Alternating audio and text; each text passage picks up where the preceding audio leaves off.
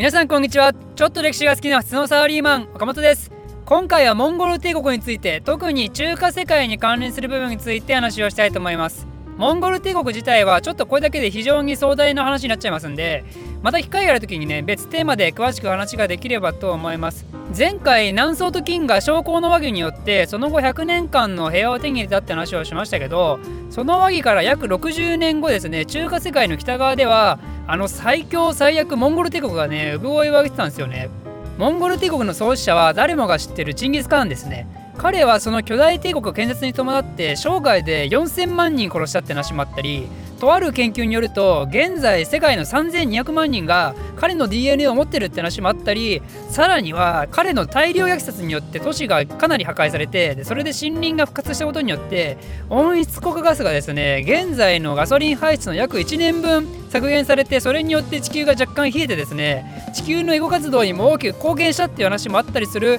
まあ、人類のみならず地球にまで影響を与えた人物ランキングでは確実にトップ3に入るだろうそんなチンギス・カンが作った帝国がモンゴル帝国なわけですよ。あちなみにこ こまでねあの熱く語りましたけどチンギス・カンの話は今回そんな大してしませんあの簡単に説明するとチンギス・カンっていうのは1206年にクリルタイっていうね全モンゴル部族の会議で王として選出されてそこから彼はモンゴル部族のリーダーとして君臨してたわけですよ。でちなみにねそのカンもしくはハンっていうのは彼の名前じゃなくてその王のことを指してます。でこのカンというのはねどうやら南北朝時代の戦費系国家のあの北魏が使い始めたらしくて、まあ、記録上ねでその後の北方民族たちもこれをどんどん継承していったらしいです。でちなみにねハンとかカンとかハーンとかカーンとかねいろいろありますよね。これね現地の言葉を日本語に正確に表せないからだからいろんな読み方がありますよってわけじゃなくて実はね結構細かい話があるらしいんですよ。あの私学生時代はねこんなの全然知らなかったんですけどなんかあの初っ端からだいぶ脱線結構ですけどちょっとねちょっとだけあのシェアさせてください。これ興味深いんで。ハンとカンもしくはハーンとカーンってのは意味は同じででこれらの違いは単純に読み方の違いなんですけどちなみにこれ正しい発音はねどちらかというとハ行じゃなくて家行らしいんでだからカンとカーンがより正確っぽいらしいです。現行で有名なフビライもフビライのフフ行じゃ不行不行ってなんだ？ハ行じゃなくて家業ってことでクビライがどちらかといったら正しい発音らしいです。で家業が正確っぽいんで、まあ、家業の方使いますけど実はそのカンとカーンは意味が違うらしいんですよね。カンっていうのはただの王なんだけどカーンっていうのはカンよりも明確に上の立場らしいんですよ。でチンギスが使ってたのはカンなんだけどその2代目のねオゴタイから3代目を除いて全てカーンを使ってるんですよ。だからおそらくイメージしやすいのは皇帝と王のイメージじゃないかな。でこの後モンゴル帝国がいろいろ分裂するんですけどカーンを使用したのはあくまでも元の皇帝だけで他のモンゴル国家はあくまでもカンを使用してたんですよね。こっから見るにモンゴル国家間っていうのは穏やかな連合体であったんですけどだけどその中でもリーダーはあくまでも元だよっていうねちゃんとした上下関係があることはここから見て取れるわけですよ。なのでカンとカーンっていうのはだいぶ適当にねおそらくどっちでも OK みたいな感じで習ったと思うんですけど少なくとも不備来は漢ではないしそもそも不備来ではなく不備来のが近いしっていうのもあってなので不備来犯っていうのはいろんな意味で正確ではないということらしいです。私が学生時代に使った教科書をちょっと読み返したらねやっぱ立派に不備来犯って書かれてました、まあ、今時の教科書はねどうなってるかよくわかんないですけどどうなんでしょうね。まあでもそんなね教科書とかでも犯とかハーンとかカンとかカーンとかね議論されてないってことはまあ、この話も研究者によっては言ってることがバラバラとか、まあ、そういう可能性もあるんですかね。まあ、私はねあの学者でもないし研究者でもないし普通のサラリーマンなんで、まあ、この話はあくまでもご参考ということでお願いします。まあ、詳しい方はですね是非コメント欄で教えてください。ということでだいぶ話がそれましたけどチンギス・カンが在中の13世紀頭からですねモンゴルの魔の手がいよいよ中華世界へと向かいます。チンギスは金への戦争を開始してまず金の首都を占領してですねで金はそれでたまらず南下してって宋の首都だった海邦へと遷都します。でチンギスの死後2代目のオゴタイによって1234年に金は滅亡させられてしまいます。1234年ね覚えやすいですよねストレートでね。でちなみに金が建国されたのは1215年ね、まあ、これもまたいい感じですよね。なので金の年号の覚え方はインインインこの金ちゃんは数字が1234まで数えられます。はい。で金を滅ぼしたモンゴル帝国なんですけど勢いそのまま南宋も潰すかと思いきやですねなんと彼らは一旦中国の外へと引き上げるんですよ。実はモンゴルと南宋はこの時手を組んでたんですよね。モンゴルと南宋で金を挟んでぶっ殺す作戦をしてたわけですよ。で2国でね仲良く金を潰してでそれでモンゴルとはここがうちとあんたの境界線よっていうのを決めてでモンゴルはいろんな場所でもう戦争忙しいからとりあえず中華世界から出てったと。でこれによって金は滅んで南宋は文字通り目の上の単行部が消えてでラッキーって思ってたわけですよね。でもあれってよく考えるとさ今は家屋誰もいなくねって。彼らの元々の人ってどこでしたっけ？